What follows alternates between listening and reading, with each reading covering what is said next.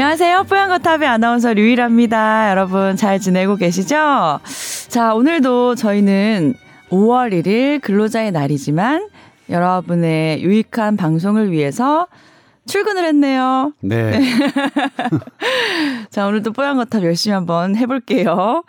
자, 오늘도 사연이 여러 가지가 올라와 있어서 다 소개를 좀 해드릴까 합니다. 먼저, 코로나 와중에 정말 고생이 많으세요. 요즘 시국이 무섭다 보니 뽀얀 거탑도 너무 진지해지더라고요. 그래서 가벼운 사연 하나 올려봅니다 하셨어요.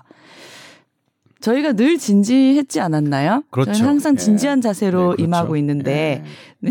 제 별명이 조진지예요. 아, 그래요? 네. 처음 들어봤는데 잘 어울리시네요.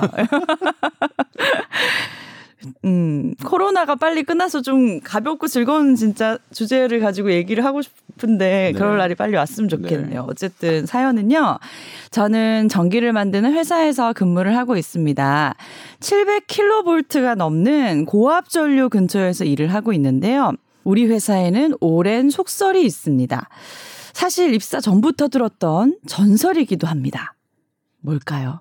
궁금하실 것 같아요, 되게. 자, 그건 바로 발전소 근무자들은 그렇게 딸부자들이 많다는 겁니다. 실제로 제 동기들도 결혼을 하고 자식을 전부 딸을 낳았고요. 주변에 결혼하신 남자 선후배님들도 딸을 낳은 경우가 매우 많다는 것에 깜짝 놀라곤 합니다. 회사의 공식적인 입장인 전자파는 인체에 아무 영향이 없다와 동료들의 전자파는 괜찮다라는 말만 듣고 그러려니 하고 생각은 했는데 요즘 문득 궁금하더라고요. 정말 전자파는 인체에 아무 영향이 없을까요? 혹시 제 직장 동료들의 자녀가 딸이 많은 게 전자파의 영향은 아닐까요? 물어보셨고요. 네. 이분이 하나 더 물어보셨어요. 다른 질문. 네. 그것도 읽어드려요? 네. 네. 더불어 저는 항상 다이어트를 하고 있는데요. 요새 주변에서 제로 콜라 먹기가 열풍인데 생각보다 이게 건강에 나쁘지 않다고 하던데요. 그런데 이 제로 콜라 정말 막 먹어도 괜찮은 건지 혹시 뭐 충치나 지방간 이런 다른 부작용은 없는지 궁금하다고 하셨어요. 네. 궁금한 먼저 거첫 번째. 사연이 네. 근데 결론부터 말씀드리면 요것과 관련해서 그러니까 전자파가 네. 어 많이 어 전자파를 많이 받는 영향권에서 생활하시면 딸을 낳게 된다라는 말씀은 예전부터 속설이 있었습니다. 네. 그런데 그 속설을 증명해가는 과정이 두 가지가 있었어요. 정말로 전자파를 많이 어, 쐬는 어, 그런 직군에서 딸이 더 많은지, 네. 그 다음에 실제로 전자파가 남녀를 결정하는 그런 수정란에서 여성이 여성, 그러니까 딸이 태어나게 하, 하도록 더 작용하는지, 그리고 반대로 남성이 태어나는 걸, 남성성을 발휘하는 것을 억제하는지 이 두 가지 연구들이 쭉 어, 진행돼 왔었는데 네.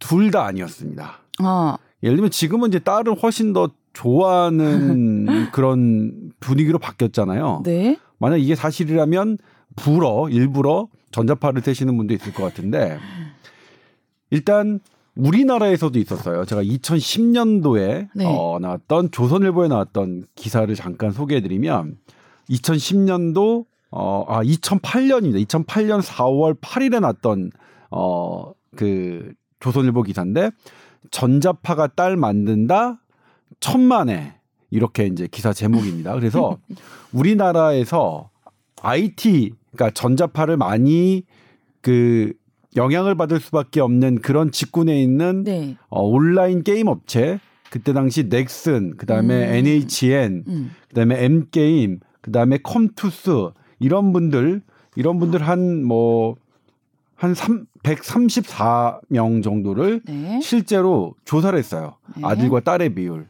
어, 아들이 더 많았습니다. 어. 정말 이제- 뒤집는 결과네요. 네. 아들이 이제 뭐 더 특별히 많았다는 건 아니고요. 네. 이 통계적 으로 보면 아들이 조금 더 많고 딸이 약간 적습니다. 음. 그 정도의 오차 범위를 넘지 않게끔 아들이 좀 많았습니다.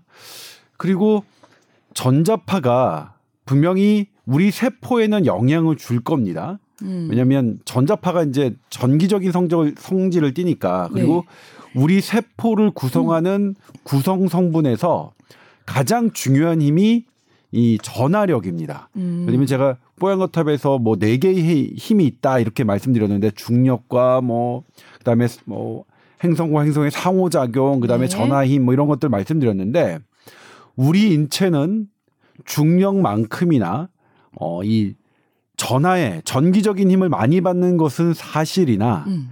이 전기장의 어떤 영향이 성별을 어떻게 구성시키는 음. 어 그러니까 X 염색체나 Y 염색체에 어떻게 특정하게 작용하는 것은 아직까지 밝혀지지 않았습니다. 아. 근데 앞서 말씀드렸지만 이 우리 몸이 전기 그러니까 이런 거에 영향을 많이 받기 때문에 네. 이런 핸드폰의 전자파, 컴퓨터에서 나오는 전자파가 몸에 좋지 않은 영향을 줄 것이라고 예상은 하고 있습니다. 실제로 이 전자파는 특히 휴대폰의 전자파는 음.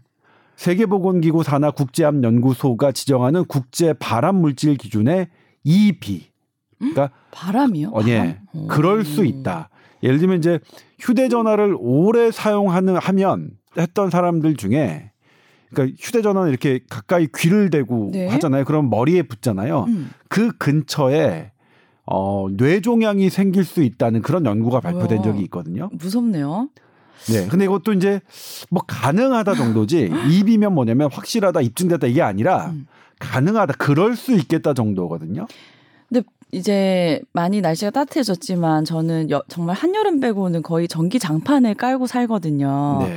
근데 전기 장판에서도 전자파가 나와서 안 좋으니까 뭐 요즘 뭐 온수 매트 이런 걸로 바꿔야 된다 막 그런 주변에서 추천을 막 해주시더라고요. 그 가능 네. 그러니까 사실 뭐냐면 전자 파가 네.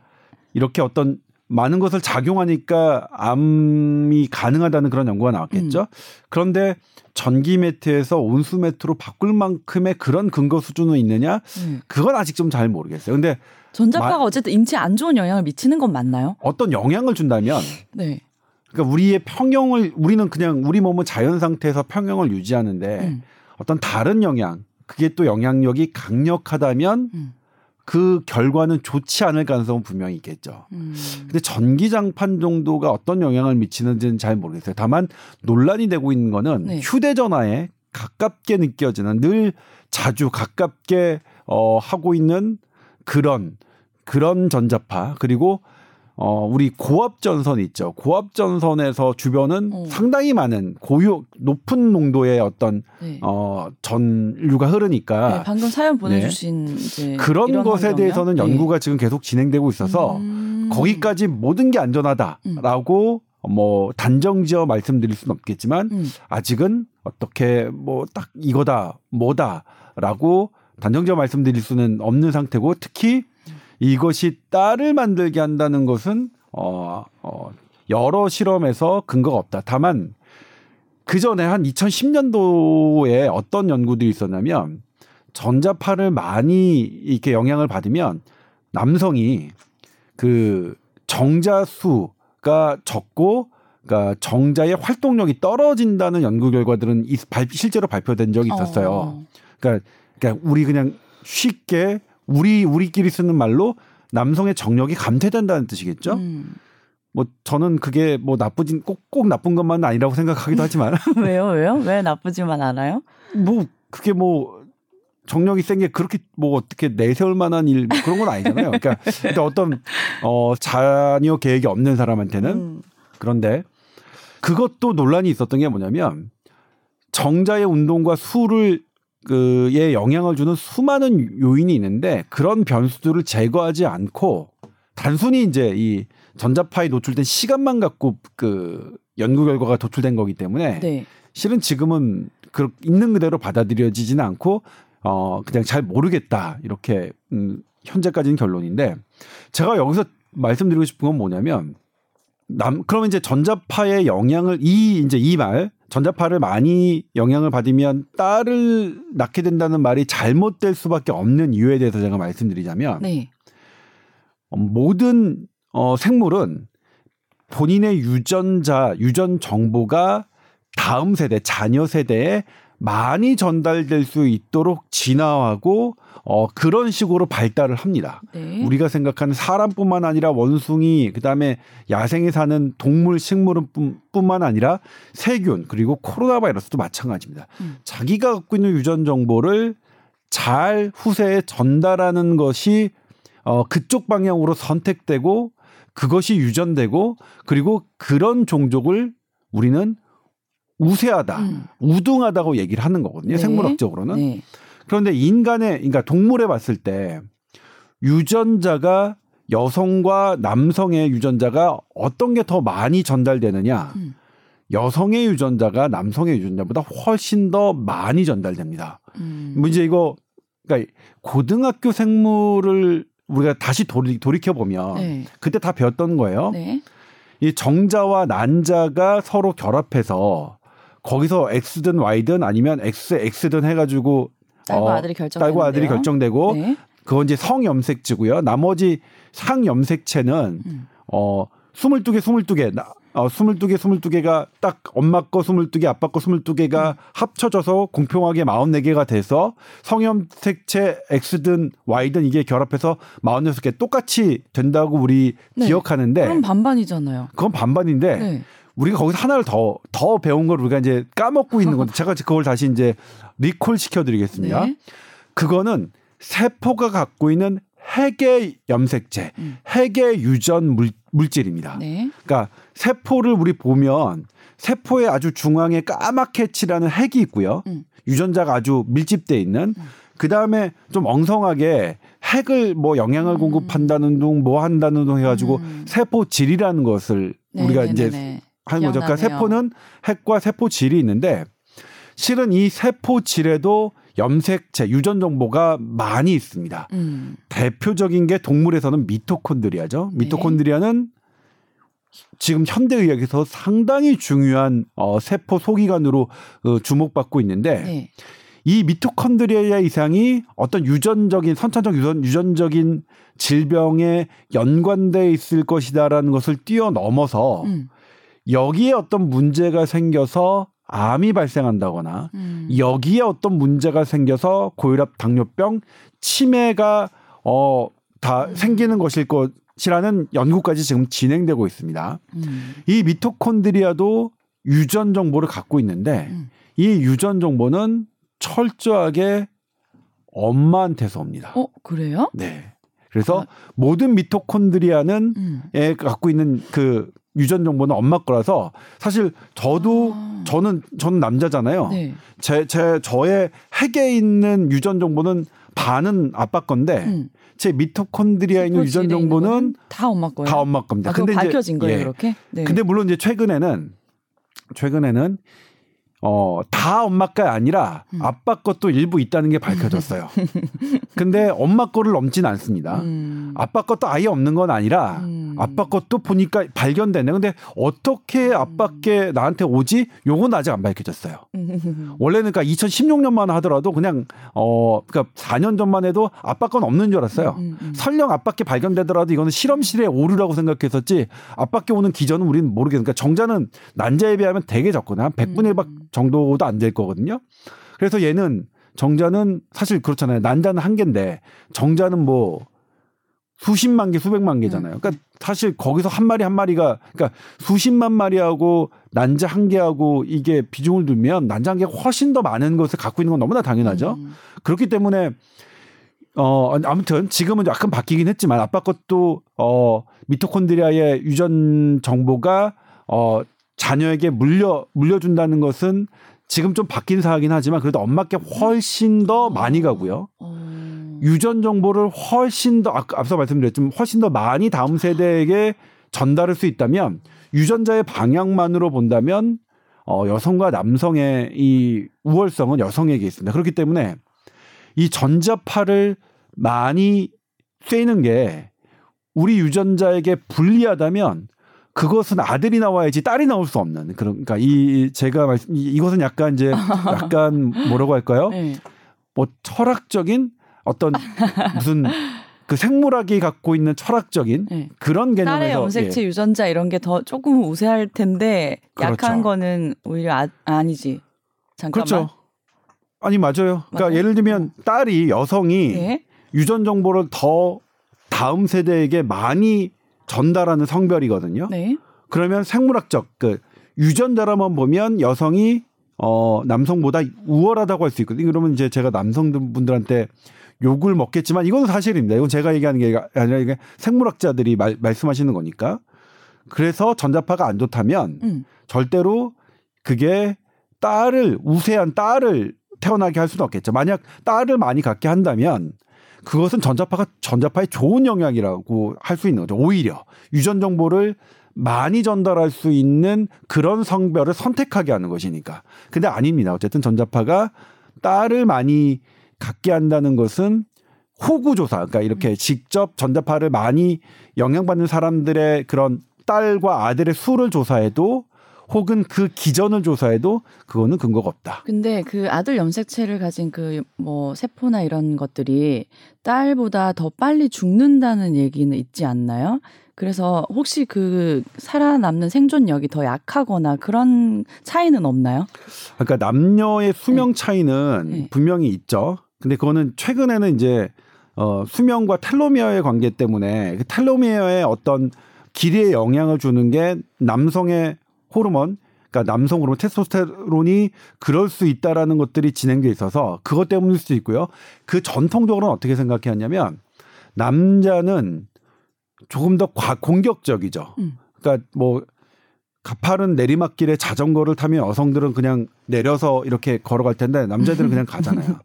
그래서 이른 나이에 수- 그 목숨을 잃는 경우가 여성보다는 많습니다. 사고사가 더 아, 많거든요. 저는 지금 세포 얘기한 건데. 그다음에 이제 세포의 이제 유전자 저기를 보면 네. 그 방금 그 유라 아나운서가 말씀하셨던 게 그 내용 같은데 음, 음. 남자 이 그게 2016년 아마 네이처에 발표된 연구로 저는 기억을 하는데 음. 아마 네이처 아니면 사이언스일 겁니다. 네. 그때 그 기생충을 어 가지고 대상으로 한 실험에서 정자의 세포질 그 미토콘드리아에 있는 유전자가 음. 난자로 들어가서 수정란이 되면서 되면 어떤 특정한 과정을 거쳐서 다 소멸되게 하는 소멸되는 그러니까 들어가긴 들어가는데 난자 안에 들어가서 다 죽는 그런 건 밝혀졌죠. 어, 여자 여성 엄마에게서 오는 이제 미토콘드리아가 많다. 그래서 여, 더 우세하다 이런 말씀하셨는데 그게 너, 저한테는 너무 충격적이네요. 아 그래요? 예, 왜냐면 애들이 예. 누구 닮아서 이렇게 공부를 못하나 왜 이렇게 애들이 말을 안 듣나.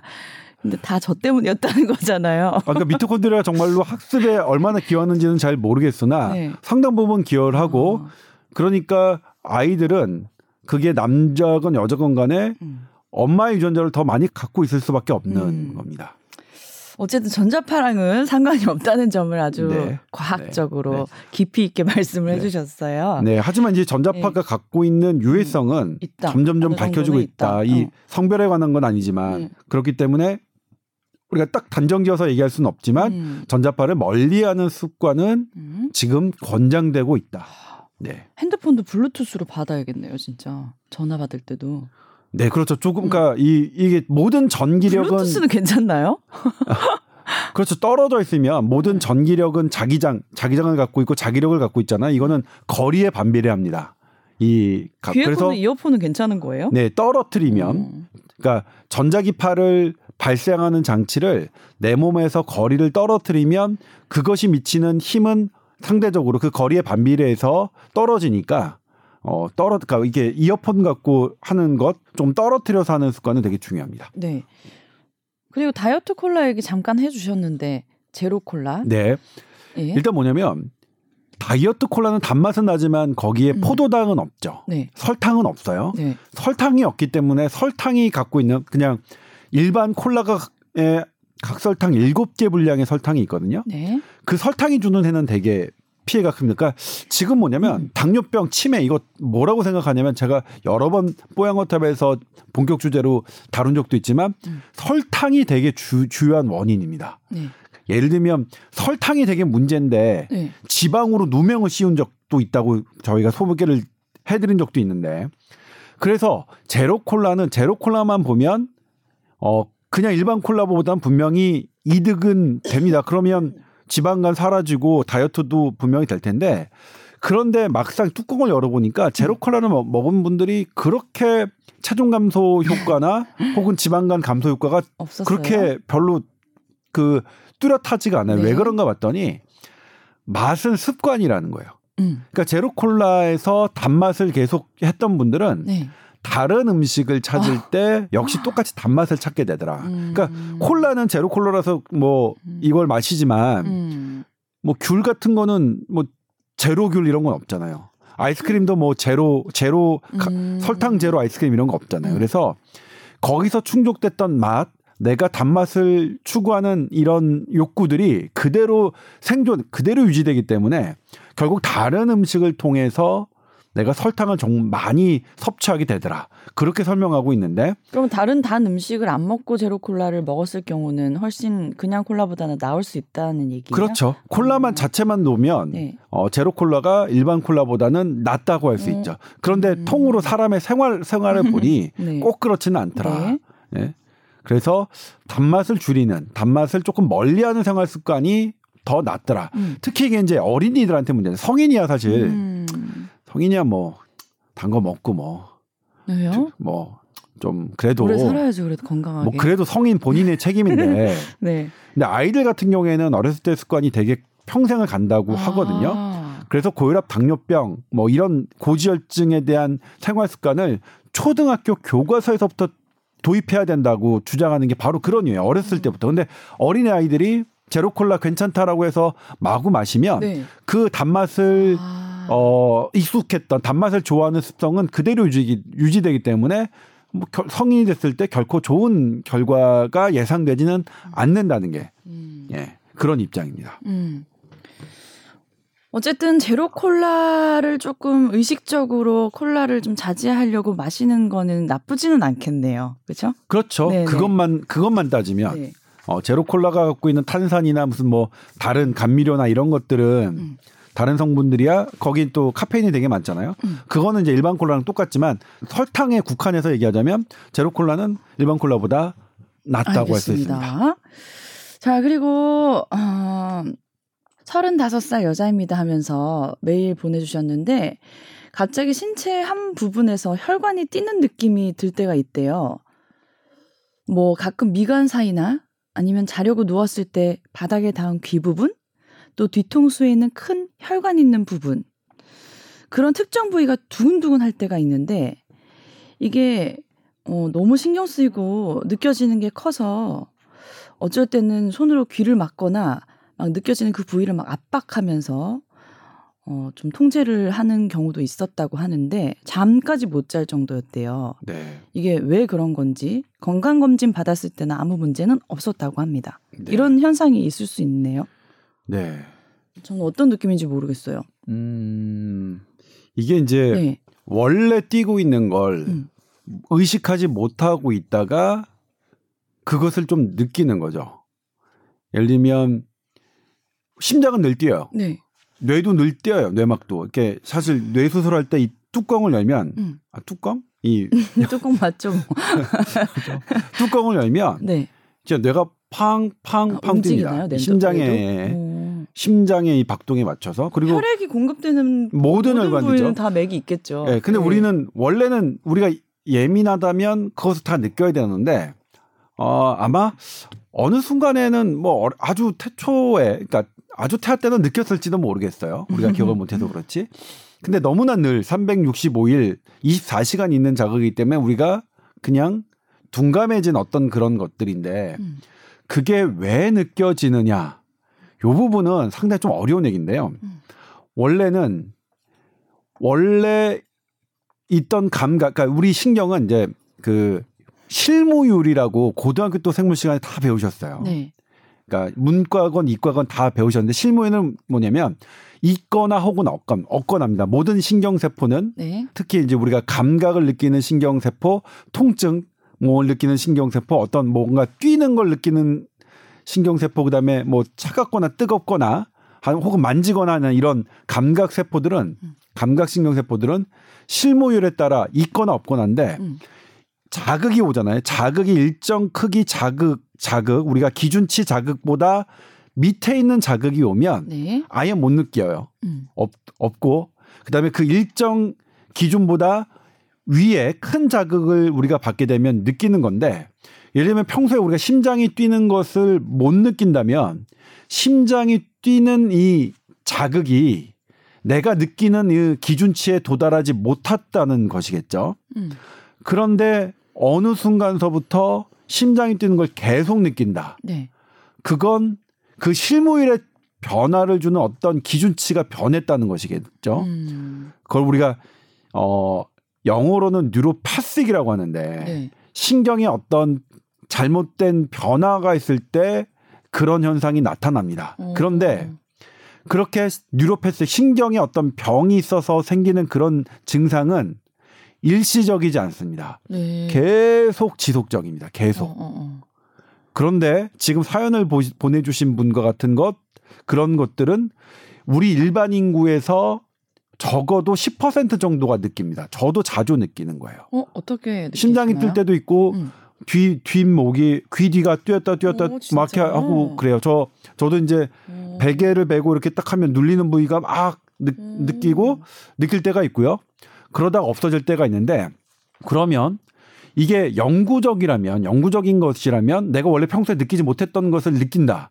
그건 분명히 신경이 어떤 손상됐다는 것을 의미합니다. 음. 대부분은 뭐냐면 신경이 손상됐는데 손상된 신경이 그러면 재활성화 되잖아요. 재생되는 과정에서 조금 예민한 신경세포가 신경이 생겨서 그렇게 생기는 거라고 우리가 설명을 하는데 네. 이렇게 일시적인 건 뭐냐면 잘 모르, 모르겠어요. 잘 모르는 거예요. 어. 왜냐면 이제 제가 교과서에 나와 있는 이렇게 일시적으로 심장이 뛰는 걸 느끼든가 아니면 말초 혈관이 뛰는 걸 느끼는 것의 원인을 제가 말씀드리면 네. 강력한 운동, 카페인, 음. 니코틴, 그러니까 음. 담배죠. 스트레스, 네. 그다음에 anxiety니까 불안감, fear 공포, 패닉, 극도의 공포, 음. 그다음에 탈수, dehydration, 그다음에 음. 호르몬 변화, 그다음에 전해질 변화 또는 혈당이 떨어졌을 때, 빈혈일 때 음. 아니면 갑상선 호르몬이 뭐 저기 했을 때 그다음에 산소 포화도가 떨어졌을 때 이산화탄소 농도가 높아졌을 때 열이 있을 다양한 때 원인이 진짜 이유가 될 약을 먹었을 거네요. 때 예. 수도 없이 많죠. 아. 수도 없이. 수도 없이 많아서 음. 이건 어떻게 그냥 생각하시냐면 좋냐면 네. 이게 그렇게 내가 많이 불편하지 않다라고 음. 한다면 그냥 잊고 사셔야겠죠. 근데 한 번은 그러니까 근데 이제 이분의 사연을 네. 제가 이제 이렇게 가볍게 말씀드린 이유는 네. 건강 검진을 받으셨는데 아무 이상이 없다고 했잖아요. 그렇죠? 음, 네. 그러니까 건강 검진을 한 번은 받아볼 필요는 있겠죠. 음. 지금 막 얘기했던 나의 혈액 수치, 음. 전해질 수치, 호르몬 수치가 음. 괜찮은지는 혈관 질환 쪽은 문제가 없으면 결국은 아무 문제가 없는 거다. 그렇죠. 그러니까 네. 혈관 질환뿐만 아니라 네. 지금 방금 말씀드렸지만 나의 혈액 수치, 뭐 적혈구, 백혈구, 뭐 이런 그다음에 electrolyte라고 하는 그러니까 전해질 음. 뭐 나트륨, 뭐 칼륨, 뭐 포, 그다음에 칼슘 뭐 이런 것들의 어 그런 밸런스 이런 것들을 다 봤을 때 이상이 없다면 음. 이거는 뭐 크게 신경을 쓰지 않으셔도 된다. 음. 사실은 우리 10명 중에 한 한 분 정도는 어 경험하고 이- 오. 있는 어 그런데 이거는 제가 단서를 말씀드리자면 아까 뭐 계속 말씀드렸지만 일시적일 때 네. 이게 계속 지속적이고 오래 간다. 이거는 그건 문제인 거예요, 이거는. 음. 근데 그 문제가 되더라도 해결책은 쉽지 않습니다만 음. 이렇게 그랬다 안 그랬다 그랬다 안 그랬다 하는 것은 네. 크게 신경을 쓰지 않으셔도 될 것 같습니다. 어, 좀 불편하시긴 하겠어요. 네. 예전에 제가 머리를 다쳐서 이명이 생긴 적이 있었는데 네. 그때 딱 혈관이 두근두근 뛰는 소리가 들리더라고요. 네. 그래서 머리를 어떻게 다치셨어요? 그냥 넘어져서 뭐 하다가 넘으셨어요? 그냥 집에서 집에서? 자꾸 의심하지 마세요. 아니 뭐 아니 그냥 예. 묻는 거죠, 뭐. 예. 엄청 힘들고 불편했었는데 두 달 만에 정말 씻은 듯이 또 없어지더라고요. 그 네. 소리가. 그 왜냐면 이제 네. 이명은 이명도 뭐냐면 우리가 그 듣는 청신경이 음, 들을 수 있는 소리의 크기가 있습니다. 네. 그러니까 너무 낮은 소리는 못 듣고 너무 높은 소리도 못 듣고요. 네. 그다음에 크기도 어느 정도 일정 이상이 돼야 듣는 거죠. 그런데 이 청신경이 예민해졌을 때 평소에 듣지 않는 소리가 들리는 게 이제 이명인데 음. 그 중에서 이제 이 유일한 아나운서가 했던 이제 뭐 심장이 두근두근하는 쿵. 소리가 네. 들린다는 건 뭐냐면 네. 이 청신경에 혈관이 이게 싸고 돌아요. 음. 싸고 돌아서 평소에는 우리는 근데 그게 원래부터 싸고 돌았으니까 혈관이 그러면 당연히 이제 막 이렇게 심장 박동에 따라서 뛸 거 아니에요. 그걸 네. 못 느끼고 있었는데 어떤 예민한 순간에 그것을 느끼는 거죠. 네. 근데 그게 지속되는 분들이 있어요. 어. 그 지속되는 분들이 너무 불편하면 너무 힘들 것 같은데요. 저희가 신경외과 의사 선생님들이 수술을 하기도 해요. 어. 그 혈관과 청신경에다가 이제 완충막을 집어넣는 수술을 하기도 하는데 아. 그러니까 이런 우리가 원래 없던 그러니까 원래 없던 자극이 아니라 원래 자극은 있었는데 음. 우리가 안 느끼던 자극들이 네.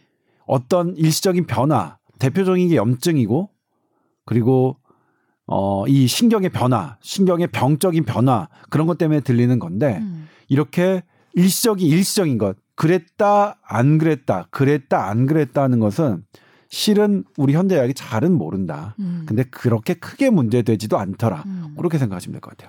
아유, 어쨌든 좀 평소에 컨디션 관리 잘 하셔서 이런 증상이 좀 나아지셨으면 좋겠네요. 네, 잠을 잘 주무시면 될것 네, 같다는 생각. 잠을 못 주무신대요. 근데 이 증상 때문에. 자, 그리고 오늘 본격 주제는 어 여전히 코로나 얘기를 조금 해볼까 합니다. 네. 코로나의 이제 백신 개발, 치료약 개발이 요즘 제일 관심사잖아요. 언제 네. 개발이 돼서 안심하고 이제 다닐 수 있을까.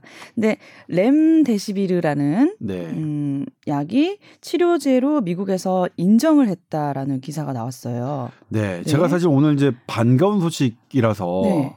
어 오늘 이걸 본격 주제로 이제 선정했는데 어, 네. 사실 치료약 언제 나오냐, 백신 언제 나오냐 막 음. 되게 어 우리 갈망했잖아요. 네. 그러니까 어제 미국 FDA가 네. 그래서 어, 공식 그 에볼 에볼라 바이러스 치료제를 네. 코로나19 치료제로 공식 인정했습니다. 음. 그러니까 코로나19 치료제의 첫 어, 공식 인정한 이 약이 나온 거죠. 네. 어제 미국이 발표를 한 거고요. 그럼 이제 그러면 에볼라 치료제는 그동안 왜 말이 많았었는데 된다 안 된다 음. 원래 있던 건데 왜 어제서야 공식 치료제로 인정을 했느냐? 네. 원래 그 보도를 보셨을지 모르겠지만 처음에 이제 어떤 음, 뭐 영국이나 미국에서 어떤 대학에서 연구를 했더니 효과가 확 좋더라 음. 이런 거 나왔었고요. 음. 근데 그 이후에 한 열흘 지났나요?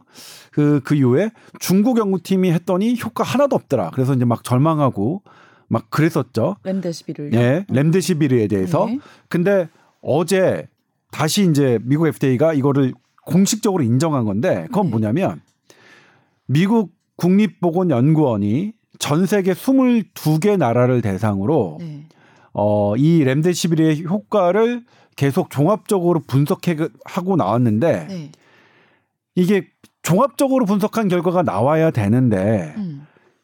어, 영국에서인가요? 영국에서 먼저 부분적인 연구 결과가 나와서 효과가 있다 나오고 중국에서도 부분적인 연구 결과- 결과를 가지고 효과가 없다고 자체적으로 한 거예요. 예. 근데 사실 저희 SBS 뉴스는 분명히 그걸 부- 구분해서 말씀드렸습니다. 부분적인 네. 연구 결과고 부분적인 연구 결과다. 그래서 종합적인 연구 결과가 나와야만 이 렘데시비르가 효과가 있는지 없는지라고 판단할 수 있다 라고 얘기를 했는데 음. 그 종합적인 분석 결과를 물론 중간 결과이긴 하지만 음. 발표를 한 겁니다. 음. 그러니까 이 종합적인 분석 결과, 중간 결과이긴 하지만 이 종합적인 걸 더 이상 미룰 수 없다고 생각해서 미국이 발표한 건데 음. 왜 미룰 수 없다고 미국이 발표했느냐? 미국 그 국립보건연구원이 네. 지금 이게 이제 어 1063명을 대상으로 한 거거든요. 네. 1063명을 대상으로 한 건데 이 중간 경- 결과를 분석해도 지금부터 그러니까 어제 시점이죠. 어제 시점부터 렘데시비르를 사용하지 않고 다른 치료제를 쓰는 것은 비윤리적인 거라고 판단이 된 거예요. 음. 그러니까 그게 무슨 뜻인지 아시겠어요? 비윤리적이라고요? 네. 렘데시비르가 있는데 네. 렘데시비르가 이런 이 정도 효과가 나타났는데 음. 이제 렘데시비르를 쓰지 않고 다른 약으로 실험을 하는 것은 음. 그 환자에게 잘못한다는 거예요. 네. 그걸 비윤리적이라고 하- 하는 음. 거거든요. 그러니까 어제의 의미는 어제 미국 FDA가 그 갖고 있는 의미는 이래서 제가 이제 본격 주 제를 한 건데 그런 의미가 있습니다. 음. 그러니까 예를 들면 간암 환자가 있어요. 간암 환자에 어떤 약이 처음에 이제 썼어요. 처음에 시도되는데 어떤 일정 시간이 지나면 와 이거는 간암 환자의 생명을 구할 수 있네라고 네. 결론이 났어요. 네. 그런데 어떤 집단에서는 간암 약으로 실험하지 않고 다른 약으로 실험하고 있어요. 네. 그러면 저 환자는 이 새롭게 생명을 구할 수 있는 약을 혜택을 못 받는 거잖아요. 음. 그럼 저 실험은 결과적으로 그 시점부터는 비윤리, 비윤리적인 임상 시험이 되는 거죠. 네. 그 의미가 있습니다. 그러니까 어제의 의미는 네. 일반적으로 그 전에 보도로 접했던 에볼라 치료제가 렘데, 렘데시비르가 효과가 있다 없다라는 것과 상당히 다른 의미를 갖고 있다라는 음. 것을 할 수 있고요. 또 하나 이제 어제 의미가 있었던 게 음.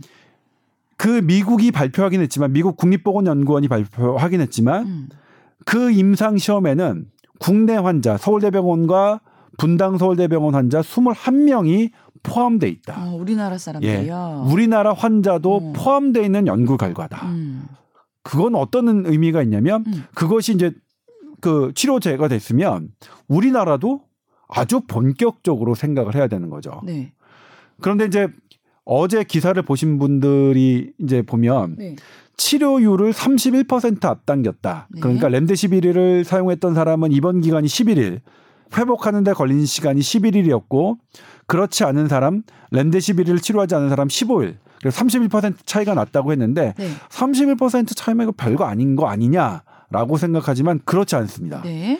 이전에 회복으로 기준 받았던 것은 완치라고 판정을 했던 것은 바이러스가 나오지 않는 것을 기준으로 했습니다. 음. 근데 바이러스가 나오지 않는 것은 지금은 막 조금 이상하죠. 바이러스가 안 나왔는데 완치 판정을 받았는데 그 다음날 사망하는 경우도 있고요. 네. 그리고 바이러스가 안 나오는 게 사실은 이 죽은 바이러스인지 뭔지 뭐 그래서 맞아요.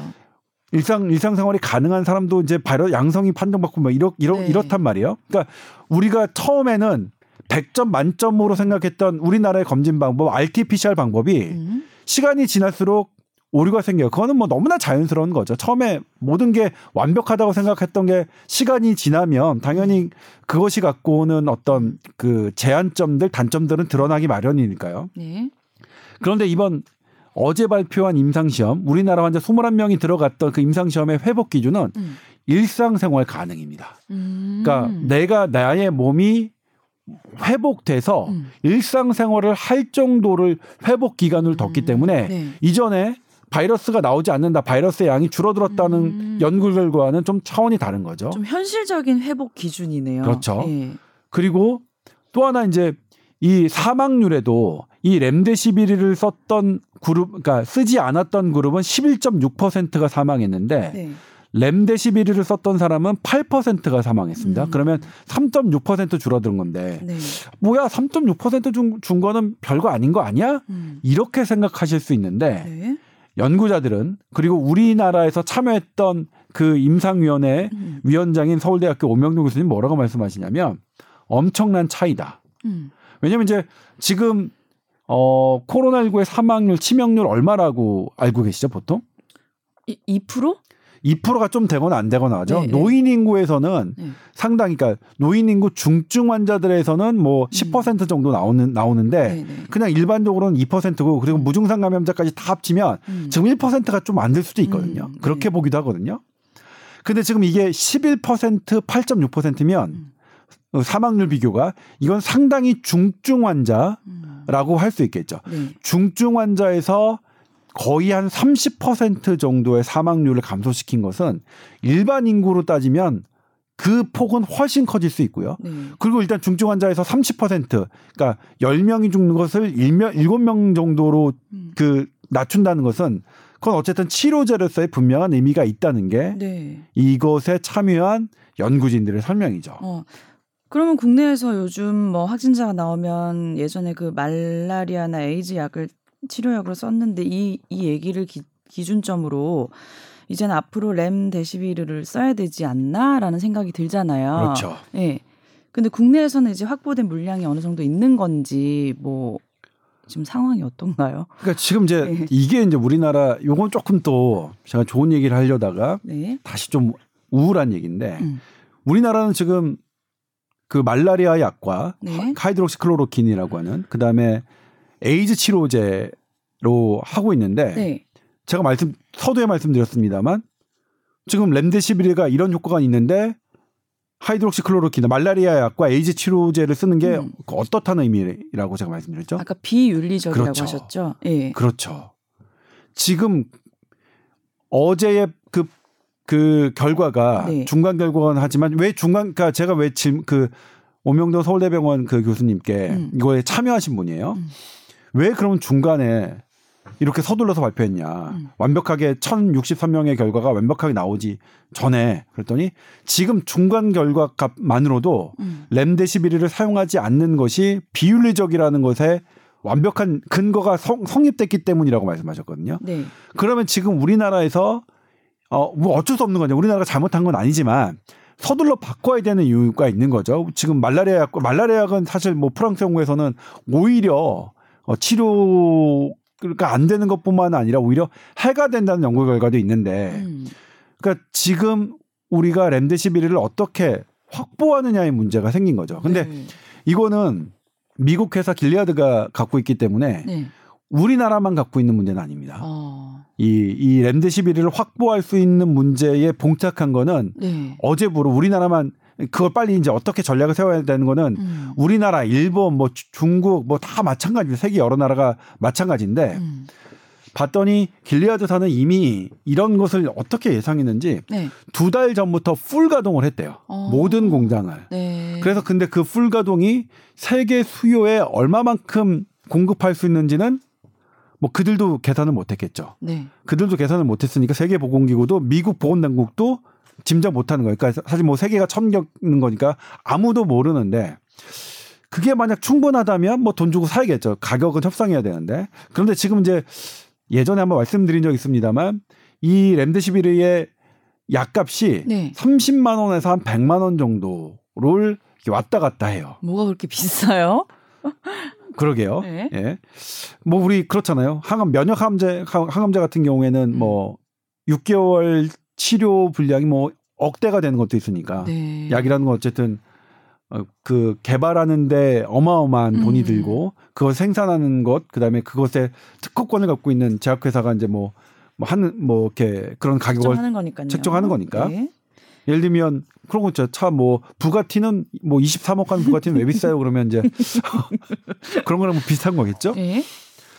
근데 이제 이거가 어 조금 이제 상황이 달라진 게 예전과 그 이 약에 대해서는 공중 보건 의식이 국제적으로 조금 어 높아지긴 했습니다. 그러니까 음. 다국적 제약사 니네가 그 돈을 들여서 되게 이런 것을 그 해준 거는 개발해 준 거는 고마운데 네. 우리나라 비상사태잖아. 네. 세계 각국 비상사태인데 우리 빨리 줘 그거. 그다음에 우리 여력이 없으니까 우리 그냥 니네 특허권 소멸되기 전에 우리 음. 비상사태니까 그냥 카피약 만들게. 네. 이런 분위기가 어느 정도는 형성돼 있다고 하더라고요. 음. 그런데 어느 정도도 이제 뭐냐면 아무도 모르는 거죠. 아무도 모르는 거라서 이걸 어떻게 해야 될지가 사실은 이제 첫 역사가 될 수도 있는데 이런 부분, 그러니까 당장은 뭐냐면 랜데시비르가 우리가 얼마나 확보할 수 있는지 또 물밑 접촉해야겠죠. 네. 그 얼마나 그들이 생산할 수 있고 우리가 갖고 있는 여력은 얼마나 되는지 이런 부분 그리고 이게 경증 환자, 그러니까 아무 치료를 받지 않- 않아도 집에만 머무르도 않는 분들이 있으니까 그런 환자들에게 필요한 건 아니잖아요, 그렇죠? 음. 그래서 우리나라에 중증 환자가 얼마나 있는지 그리고 앞으로 2차 유행 어더 더 무섭게 올 수 있을 거라고 예상되는 2차 유행 때 우리나라에서 고위험군이 얼마나 생길지를 좀 냉정하게 계산해서 우리나라가 확보할 수 있는 물량 그리고 이것을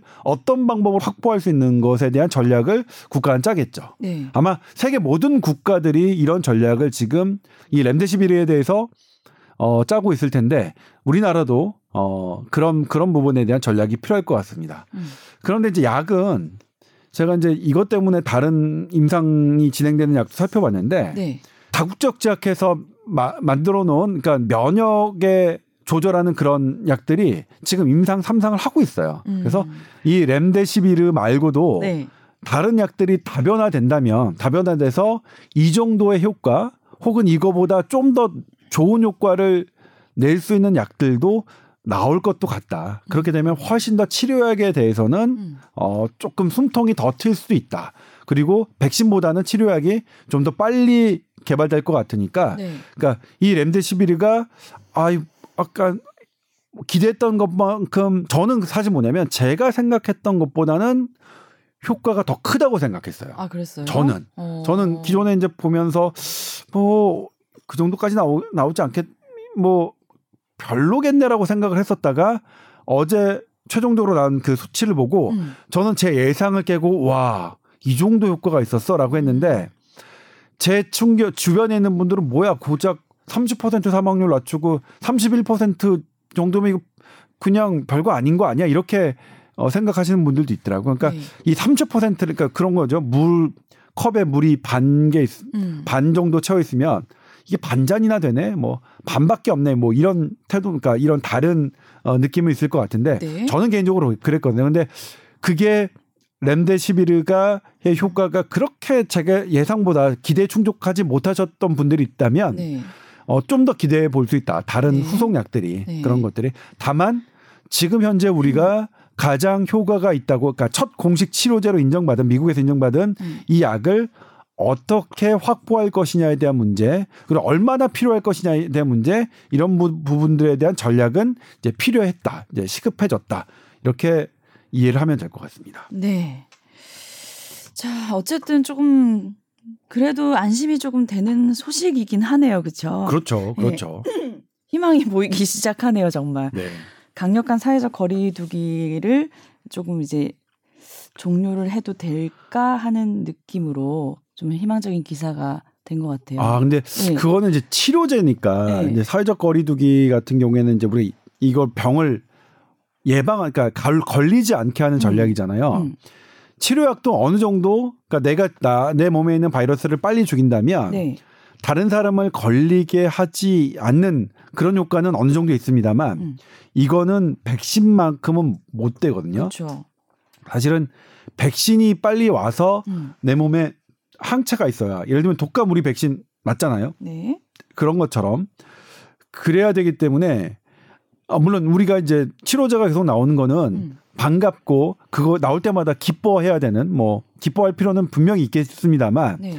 그래도 이걸 우리가 느슨하게 이 치료제 갖고 아, 약간 항상 느슨한. 느슨한 태도를 가지면 안 네. 돼. 안될 것 같아요. 네. 기뻐는 하되 느슨하게 느슨하게 생각을 하면 좀 안 되겠다. 그러니까 지금 네. 이제 연휴잖아요. 사실 이게 네. 황금 연휴라서 사람들이 또 뭐 확진자도 많이 줄어들고 해서 마음이 좀 느슨해져서 이 황금 연휴 기간 때 혹시 확산이 또 늘어나진 않을까 방역에 아주 총력을 기울이는 시기로 주변에서 많이 이제 주의를 하시더라고요. 네. 예. 근데 이제 한 가지 다행스러운 거는 음.